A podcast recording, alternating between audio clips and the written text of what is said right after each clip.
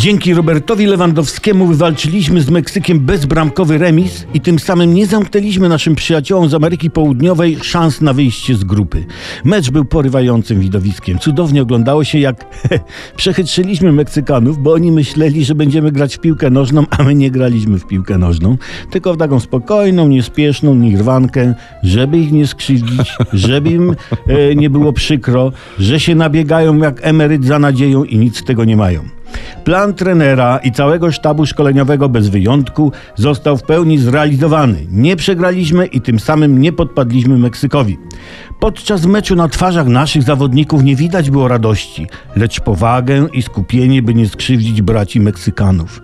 Był to w naszym wykonaniu szlachetny mecz przyjaźni.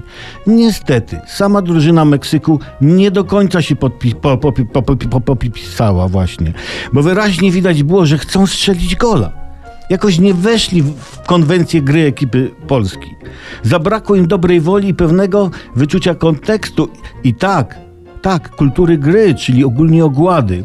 W sumie jednak wygraliśmy, bo jak to mówią, karny to pół gola. I te pół gola wywalczyliśmy. Czyli tak naprawdę Polska-Meksyk jest pół do zera było. To dobry prognostyk na kolejne mecze. Pół gola do pół gola i zbierze się babola. Trzymając się koncepcji trenera, już wkrótce wyjdziemy z grupy do domu. Możemy być pewni, że już niedługo cały świat będzie czerpał z polskiej myśli szkoleniowej opartej na mentalnych dokonaniach naszej ekstraklasy.